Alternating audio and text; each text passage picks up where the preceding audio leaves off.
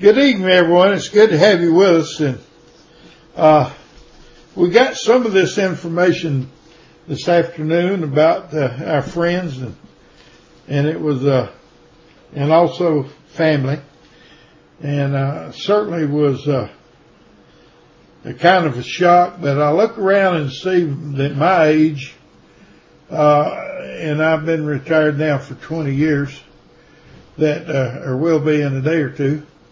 Uh, that, uh, it just don't seem like it's been that long since I left the plant, but it has. And I thank the Lord for each and every day that, that I've been here, because my family, usually I've outlasted most of them for at least ten years, and some of them more than that. And, uh, But I still thank the Lord for uh, every day that I have here, and, and hope that I can grow in, in truth and knowledge in His Word. Now, today's study, is we're still in uh, First Timothy six. We got about, I don't know where we can finish it tonight and the next night or not in First Timothy, but we're getting close to the end, end of it. I want to go, I want you to go with me to, uh, First Timothy six. Uh, we're going to start at sixteen, but I'm going to read fourteen and fifteen, but this is study one sixty in our study of what we call wisdom, uh, along with, uh, Jack Eberle's, uh, Workman's Interlinear, and he, he is graciously, uh, put the uh, the Greek in there, the Koine Greek, but I can't read it, so I have to go back to the English anyway to a certain point. But it really helps, though, to, to have it there, because you can kind of read it in the English the way it, it comes through the Greek. But we left off last time with uh, verse fifteen, but I want to read fourteen and fifteen just to catch us back up to speed, because it kind of goes together, and we're we're fixing to get into a little uh situation where we uh talk about uh uh the light of God, and uh and some of the things that goes uh with those verses of Scripture. But it says in fourteen of First Timothy six, it says, "That thou keep this commandment without spot, unrebukable, unto the appearing of our Lord Jesus Christ." It says, which in fifteen says, "Which in his times he shall show, who is the blessed and only potentate, the King of kings and Lord of lords." And uh if you want to go and look at that a little more there, and And, uh, you can go to Revelation seventeen and start at eleven and nineteen and start at sixteen and read a few verses, and you will see, uh, what it's talking about is him being, uh, in his times that he shall show who is the blessed and only potentate, the King of kings and Lord of lords. And we'll start at sixteen, because this is our study uh for this day. It says, and I'm going to read it out of the King James Version. It says, "Who only hath immortality, dwelling in the light which no man can approach unto, whom no man hath seen, nor can see, to whom be honor and power everlasting. Amen." So this one, the Lord Jesus Christ, when he comes in his time, and he is going to show who is the blessed and the only potentate, uh, that cannot be copied. It, it just can't be copied. But now, we understand by what John saw in Revelations that Satan did try to copy it, and has tried to copy it, and has tried to deal with it, because, you know, this is a battle that's been going on for ages and ages. It's between the good and the bad, between the seeds. Actually, thousands of years. Yeah. And so I'm going to read my notes on it, and then we're going to look again like we've been doing is what Jack has given us to see and what he explains to us, and then we're going to look at the we're going to look at the scripture that goes with sixteen. Okay, just read it. It says, "Who only," verse sixteen. It starts with "who only hath immortality." And that's the King of Kings and Lord of Lords, and it covers it covers the Godhead. It covers the Father, it covers the Son, and it covers the Holy Ghost or the Holy Spirit. That is deathlessness personified in three characters there. That uh, and it'll be that way forever. From now on. There's no end to it that we know. Okay. Deathlessness. And, and if you want to look at that word in the Greek, and I'll try to explain it, it's atanasia. Atanasia. And this is, this is speaking of the Godhead as one. Atanasia. And uh, it says dwelling in or inhabiting, and inhabiting there is okio, the light, and light is phos, P H O S, phos. And that's the opposite of darkness, used as an attribute that man cannot copy. And Satan is going to try, or did try, but I don't think he got a very good copy. They, and, and when you look at it over in, in Revelations, they call that image. Uh, and uh, it's kind of like, a, and, and the word for that is icon.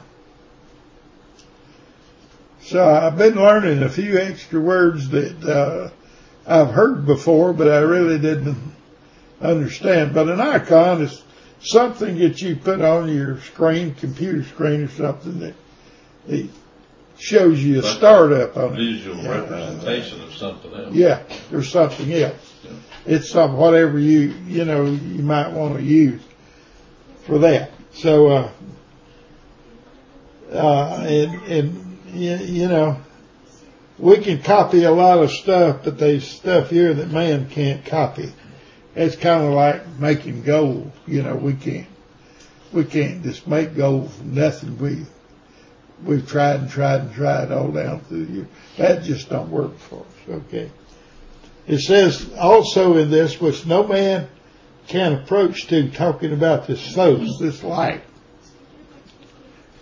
that, uh, that they're in, uh, which which no man has seen nor can see. And I put a note in my things here, and I, I put this: remember the man penning this statement in Scripture is Paul.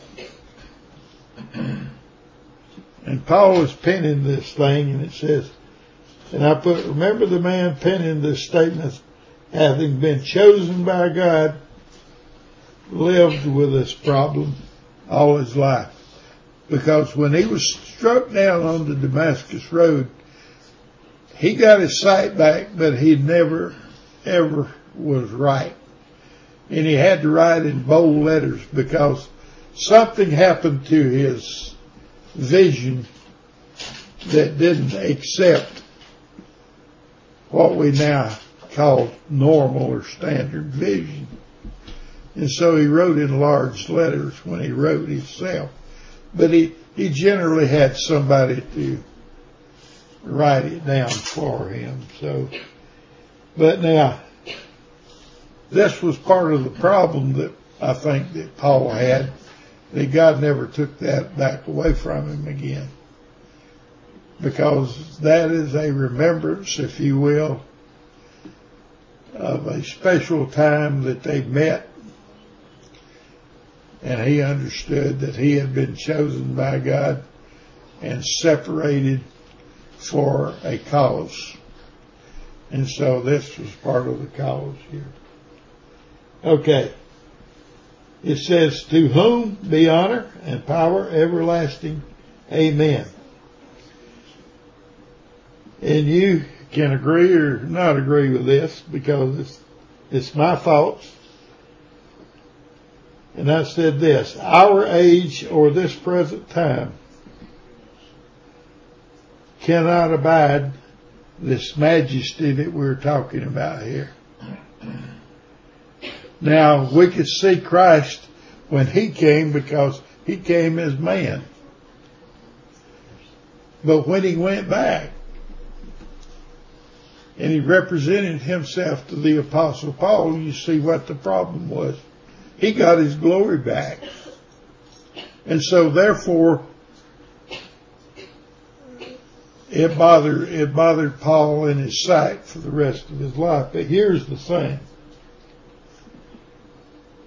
And I made another note there. It says, as dust from which we are made, simply,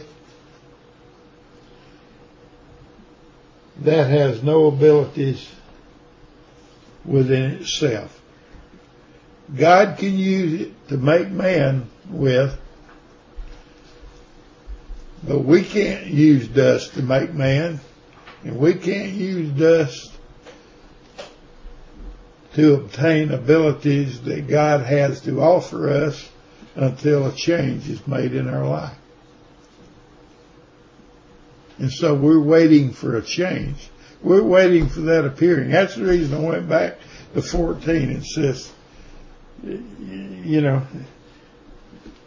for the appearing of our Lord Jesus Christ. Because when he appears to us to complete his body,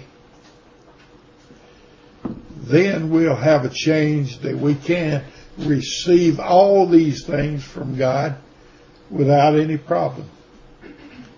Because we won't be made of dust anymore. And that's another thing that I wanted to get, uh, to make quite clear. But let's see what Jack said about it. And, uh, I'm going to move the book just a little bit so I can read it a little better. And out of the Koine Greek, Jack has wrote this. And that, this is the way it comes down from the Koine. It says, who only hath immortality in light, dwelling unapproachable, who did see no one of men, nor to see, is able to whom honor and might, age, amen.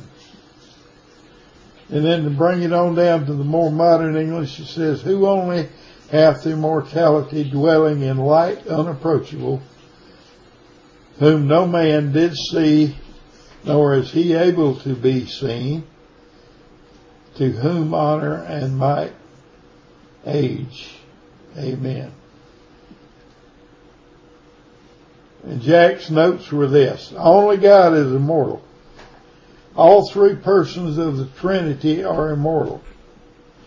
There has never been an instant in time when this was different. No other pretender can claim this identity. Romans two seven speaks of the believer seeking immortality. Well, may he seek what God grants, but only through the grace of God operating through the complete holiness of his nature can his body members receive the life which will never end. He dwells and walks in light. Believers can walk in this light. He is unapproachable, yet Ephesians three twelve and Hebrews ten nineteen refers to an uncommon access to the throne of grace.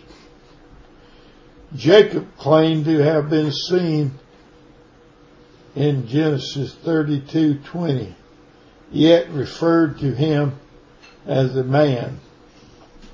He actually has contact with God but did not see the true image of God. To our great God, honor and might. The word age stands as we brought it down from the Greek text. How shall we translate such utter simplicity? We can speculate, but better ask the Spirit's teaching, as in John is in First John two twenty-seven. And then there's a few verses of Scripture that we need to look at in sixteen there. And I'll go back to my notes again, and we'll look at them. And let me get squared away here with my book work. It's a little different from what I've been used to, so uh, bear with me. We're going to look at, we're going to start in the book of John. In the book of John,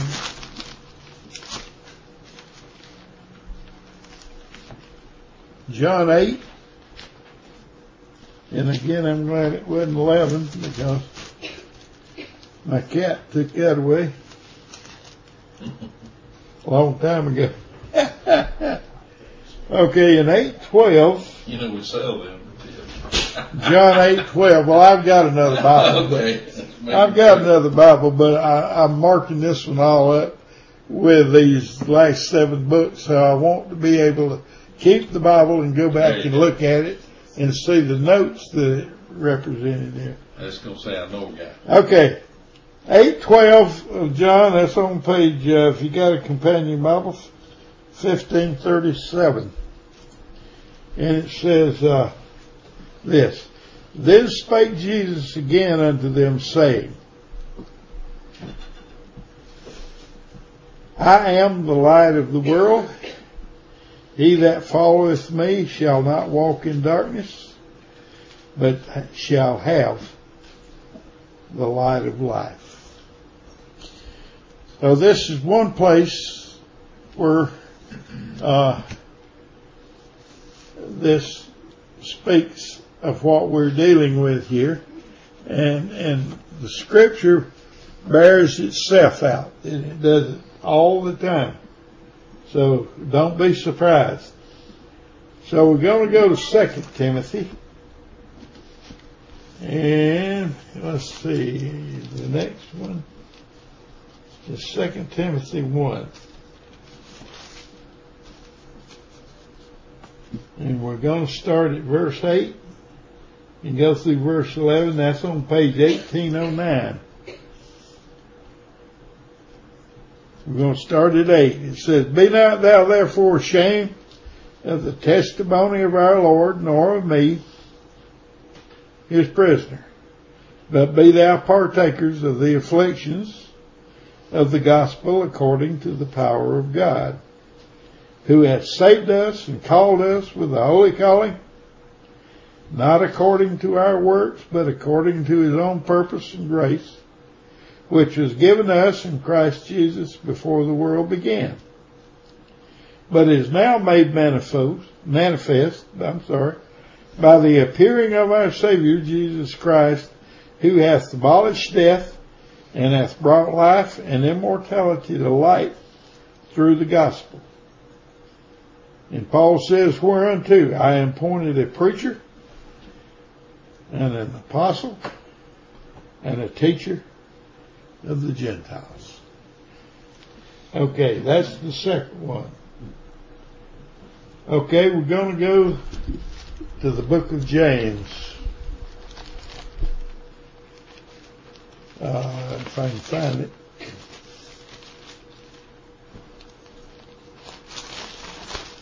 Is it right after Hebrews? No. Yeah. Okay, James one, seventeen and eighteen. And that's on page eighteen forty-nine if you have a companion Bible. And it says this.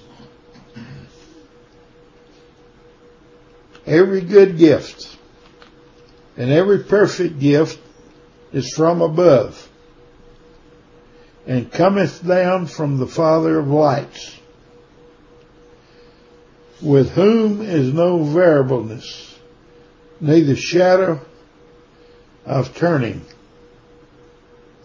Of his own will begat he us with the word of truth, that we should be a kind of first fruits of his creatures.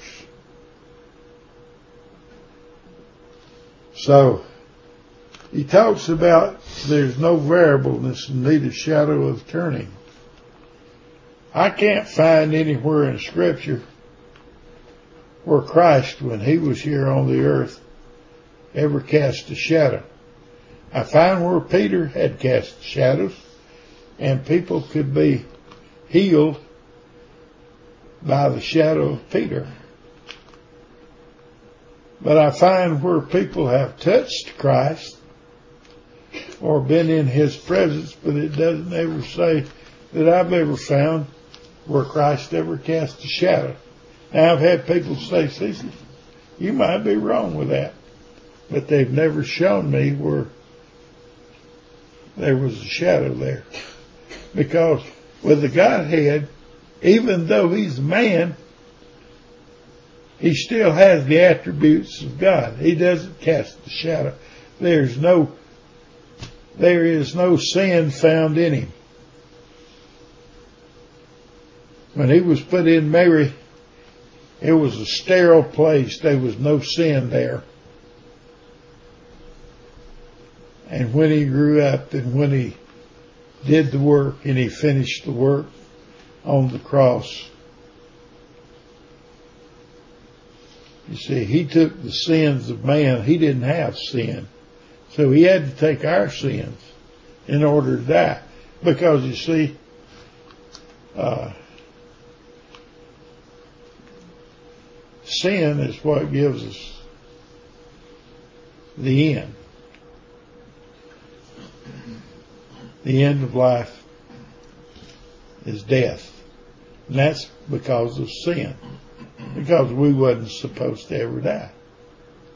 We were supposed to have the means to not ever have to die. But that's not the way it wound up, because of the deal with Satan and Adam and Eve in the garden, and the expulsion and the enmity that got involved in all this, and as we got involved with it, because it pitted God to have to do this, to get us involved in it.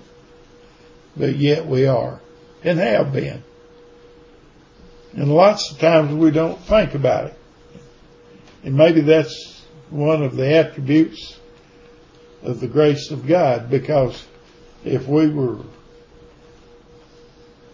put up to think about it a whole lot, our brains that was made out of dust may not be able to have been able to absorb that. I sometimes often wonder about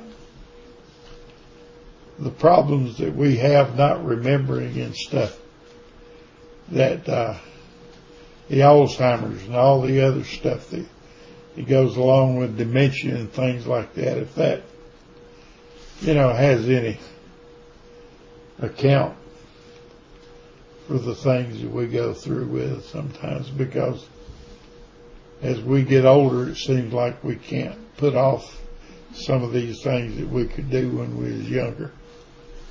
In that situation, something to think about. Turn with me to First John four. We'll go through Peter and then get to the book of John. First John four. No, First John one. I'm sorry. I can't read my own writing. And I wrote it today. First John one, four through seven. And it says, "And these things write we unto you, that your joy may be full. This then is the message which we have heard of him, and declare unto you, that God is light, and in him is no darkness at all. If we say that we have fellowship with him, and walk in darkness, we lie and do not the truth. But if we walk in the light, as he is in the light, we have fellowship one with the other, and the blood of Christ Jesus, his Son, cleanseth us from all sin." Pretty plain, isn't it? Pretty plain. Okay. A couple more. John two. Just turn over a couple of pages.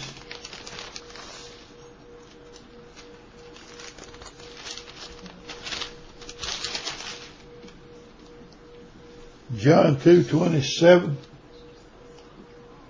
Just one verse there.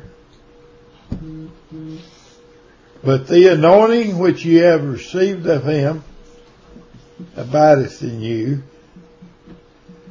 and you need not that any man teach you. But as the same anointing teacheth you of all things, and is truth, and is no lie, and even as it hath taught you, you shall abide in him." Verse twenty-seven of First John two. There's one more. Chapter four of First John. We'll look at twelve through fourteen, and that's on page eighteen seventy-five.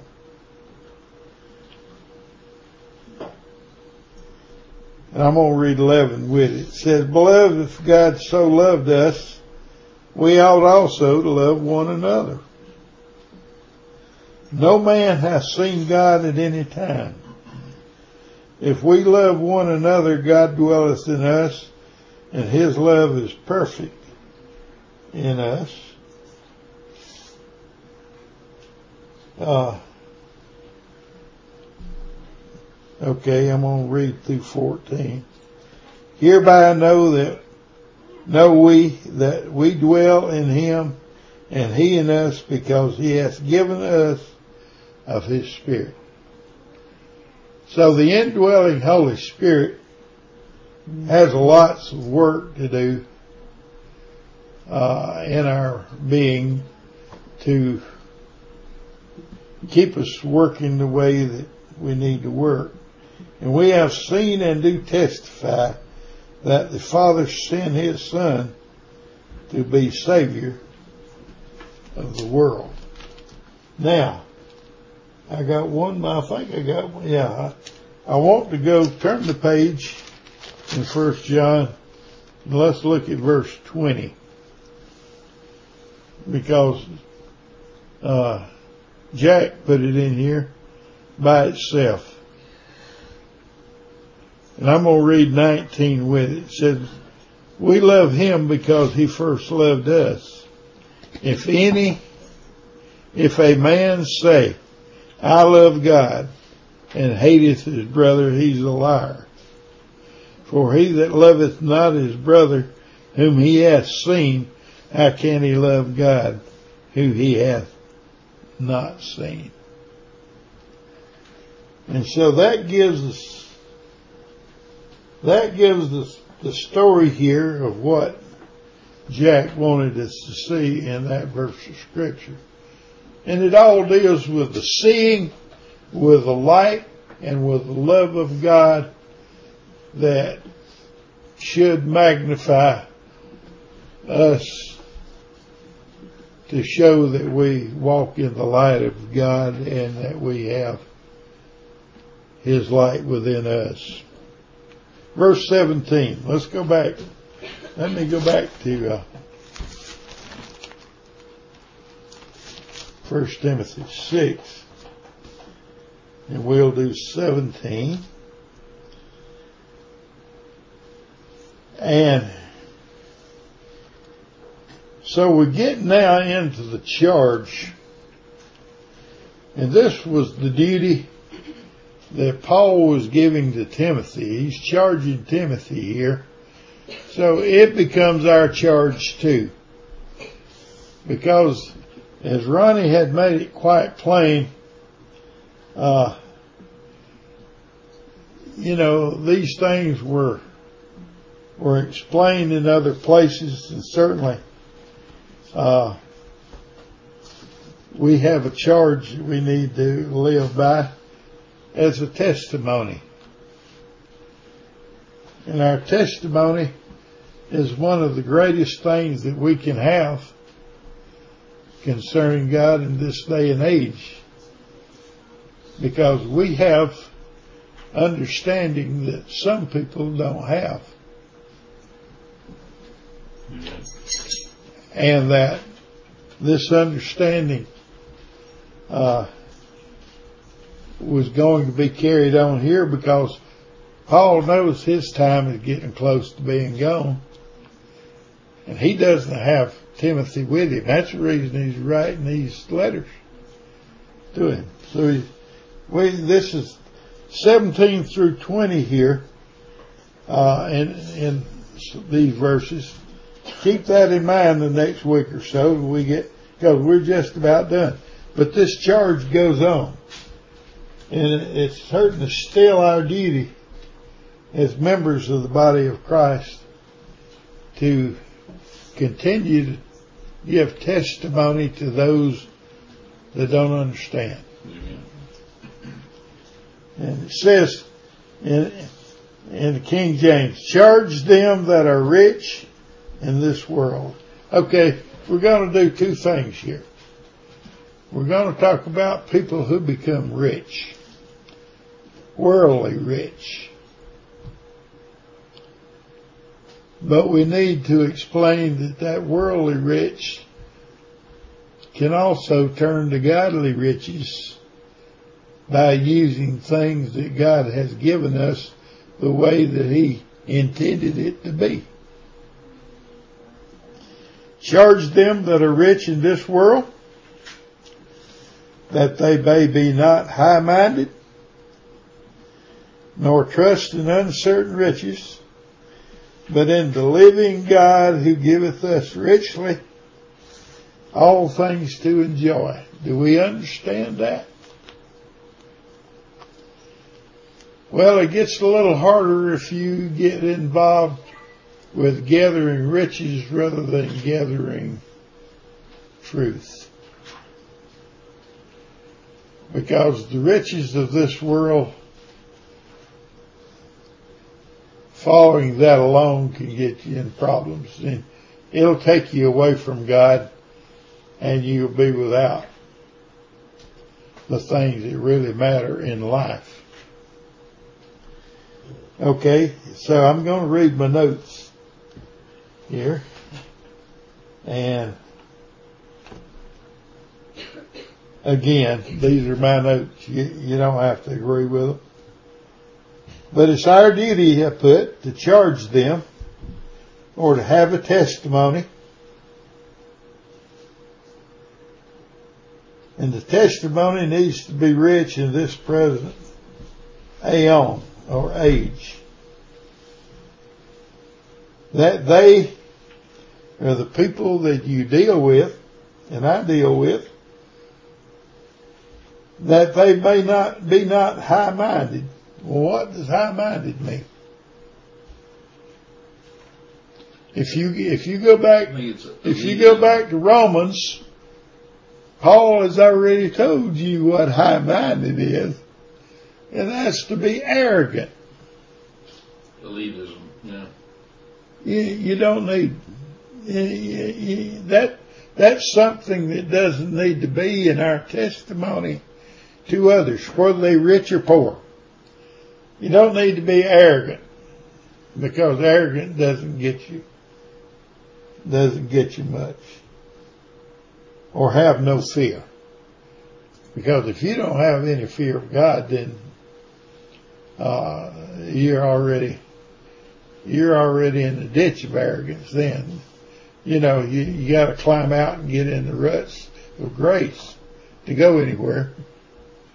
I'll just put it that way. It's like falling in a ditch. You, if you get in, in that, you need to you need to get out of the ditch and get up on smooth ground. Okay. Have no fear, nor trust in uncertain riches, the fleeting wealth of this age, but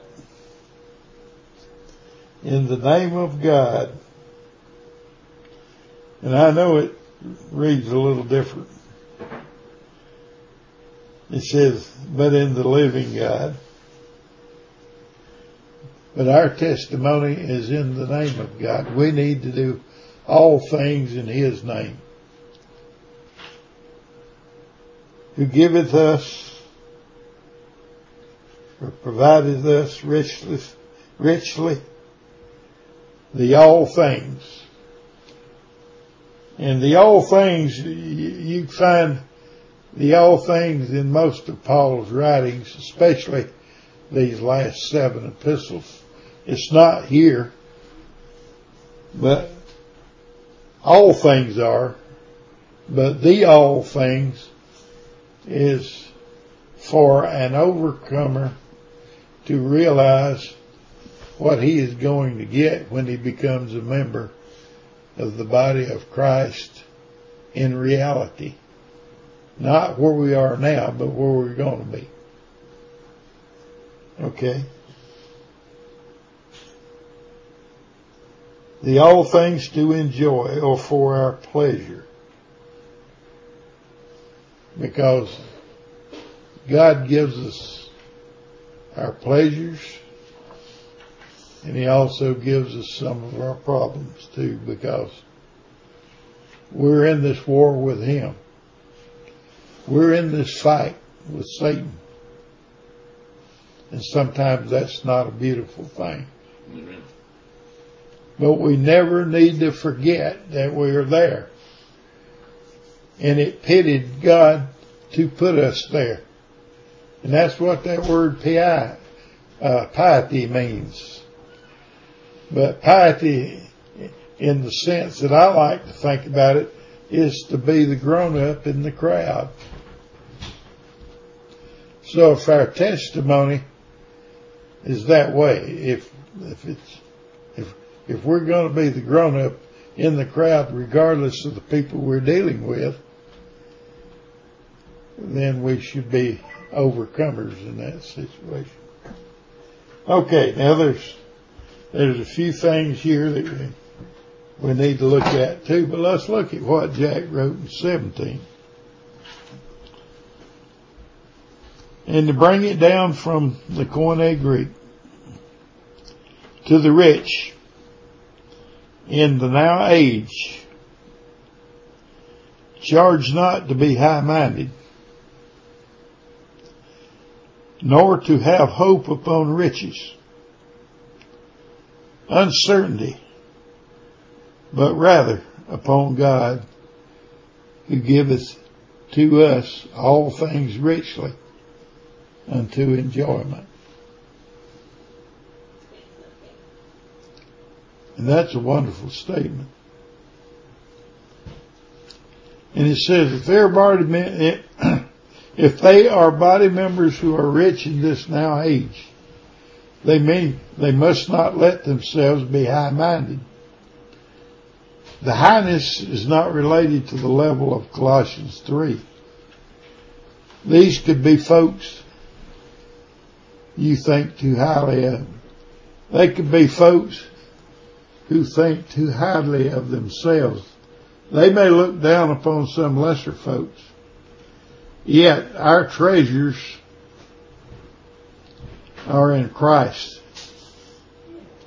not in the filthy lucre of the imaginations of our mind. There is no anchor and uncertain riches. The solid foundation must be in our head, the Lord Jesus Christ. God gives us all, and He gives it to us to enjoy. So there's four or five things that we need to look at here also. And uh, Jack has uh, put them down, but they wasn't in order of the way that I like to take my Bible and go, because I like to go to the first part and, and go toward the last part with them. So uh, if you're looking at a Workman's Interlinear, you'll have to flip around a little bit with me, because this is the way I, I this is how I do it. I go back to the first one, and I go back to Luke here. We go back to Luke sixteen.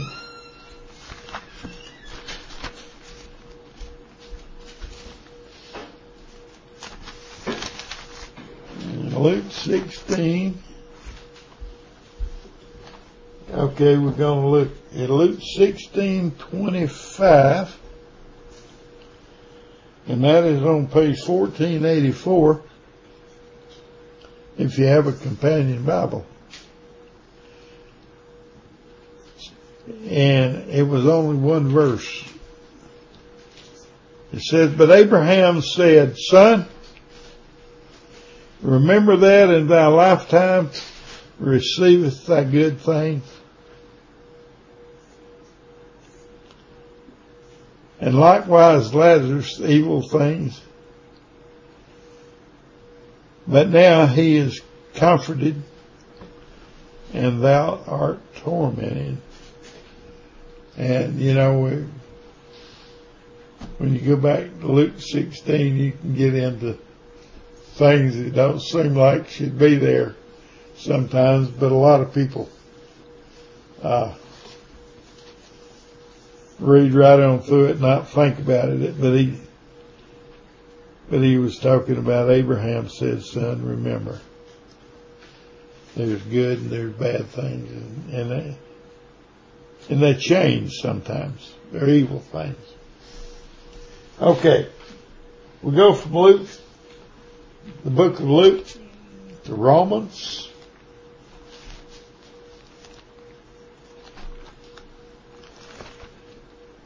And I've got to where I really like Romans. But Romans eleven, I'm going to leave my marker in there because I think there's another place that it deals with Romans eleven. We're going to look at Romans eleven. We're going to look at eighteen through twenty-one. And this is the grafting in, talking about those being grafted into Israel.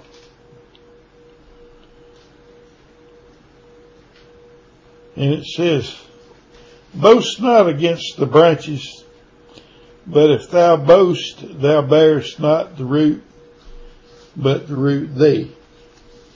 Verse nineteen, "Thou wilt say then, the branches were broken off, that I might be grafted in." Well, he says, "Because of unbelief they were broken off, and thou standest by faith. Faith. Be not high-minded." There's the word again. "Be not arrogant, but fear. For if God spared not the natural branches, take heed lest He also spare not thee." Yeah. So he says, if I cut some of the Israel out of the fruit tree, and you've been grafted in, be thing. careful. Yeah. You can be done the same way. Be careful. So that that that that that's a good one too. Okay. Let's look at uh, Romans twelve while we're here. We're going to look at sixteen through eighteen. Romans twelve, that's on the next page. That's on sixteen eighty-seven. And we're going to look what they say. Uh, sixteen through eighteen. Okay, it says, be of the same mind one toward another. Mind not high things, but condescend to men of lower estate. Be not wise in your own conceits. Recompense no man evil for evil. Provide things honest in the sight of all men. And if it be possible, as much as life within you, live peaceably with all men. Okay. We got... We got that in twelve. Okay, we're going from here to Second Corinthians. Ah, Second Corinthians eight. I ain't quite there yet. Okay. Second Corinthians. We're going to go eight through, I mean nine.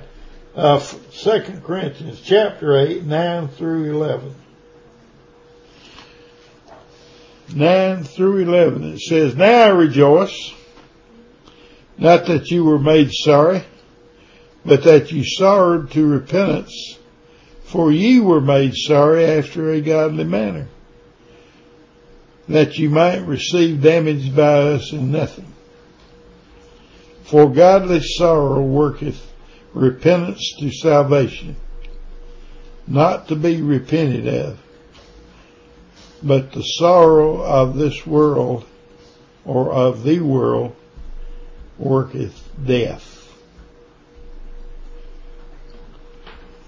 So you see, he reminds us again, the sorrow of this world is sin, and it worketh, it worketh death. We close, right? Yep, nine twenty-five. Okay.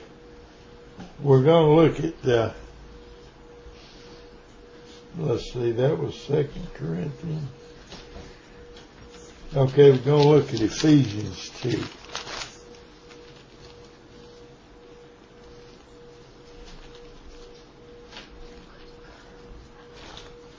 Ephesians chapter two, four through eight.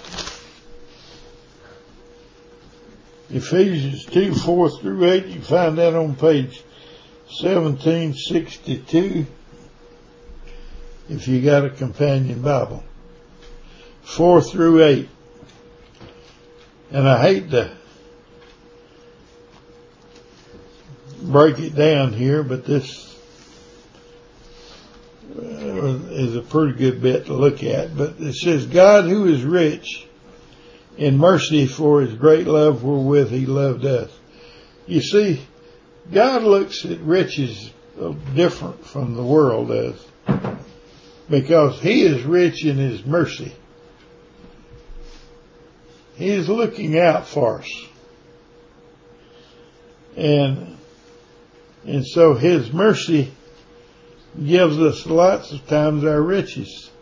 He says, for his great love wherewith he loved us, even when we were dead in sins, hath quickened us together with Christ, because by grace you're saved, and hath raised us up together,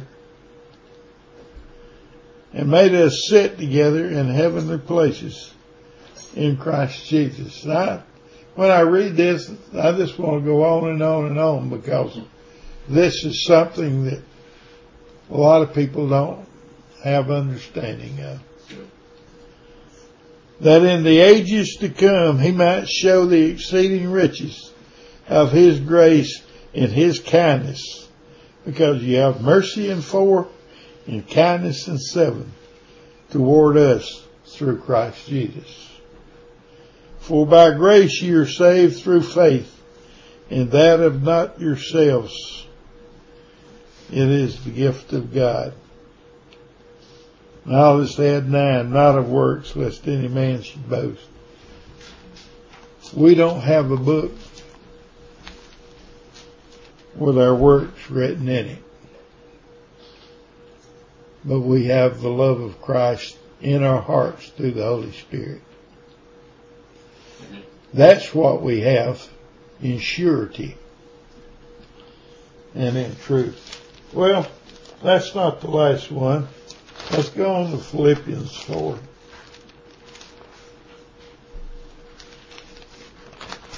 And we'll be done in a minute. I wanted to get another verse, but I, I probably, I figured that wouldn't work. So. Philippians four, we're going to look at four through seven. It says, rejoice in the Lord always, and again I say rejoice.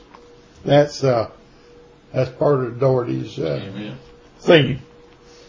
If you want to remember that, that's, that's a great theme. Let your moderation be known unto all men. The Lord is at hand. Be careful for nothing, but in everything, by prayer and supplication. Oh, don't forget supplications. Amen. Because supplications is things that only God can do for those people that we're asking for, because we can't do it ourselves a lot of times because of we're not there where they are, or we're just separated by time and space to where we couldn't do it. But we can certainly ask Him, because time and space doesn't matter to Him. Prayer and supplication with thanksgiving. Let your requests be made known unto God, and the peace of God who passeth all understanding shall keep your hearts and minds through Christ Jesus. One more. I want to go to Hebrews eleven.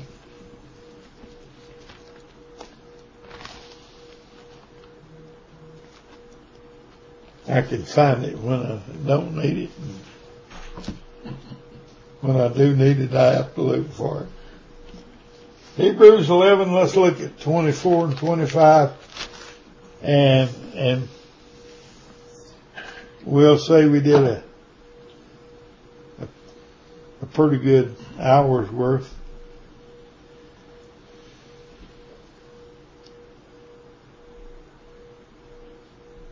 eighteen thirty-eight.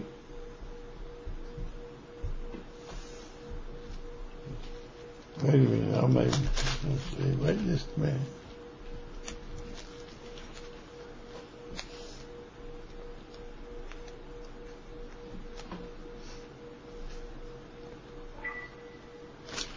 I think I made an error there. It was supposed to be Hebrews ten. twenty-four and twenty-five. This is it. And let us consider one another to provoke unto love and to good works, not forsaking the assembling of ourselves together, as the manner of some is, but exhorting one another, and so much the more as you see the day approaching. What is the day approaching? Is the good question. The day approaching for these Hebrews is the Lord's day. Were the Lord's day, and that's who he was talking to. Yeah. The the young ones that come through the forty year march that their fathers probably were buried by the upheaval of the earth, swallowed them up, a lot of them. And so Paul says, you need a teacher, and I'm here. So this is what he, this is what he told them. And so we need not ever to remember, because all this sinners on the fact that we need to be a witness and a testimony of the Lord Jesus Christ and to his finished work through the Holy Spirit according to the mysteries of God. Thank you for your time. I hope you uh, got something from these couple of verses, because it it, it certainly is uh, a thing that testifies itself. And I love to look at it because, you, you know, where else, where else can you go and pick up a book that gives you all these truths and understand that it testifies of itself, and it's something that you can't really put away when you get involved in it. So thank you for your love and understanding, and be with those in prayer that we ask for prayer, and not only that, but saints everywhere in the world as they put forth the word rightly divided. God bless.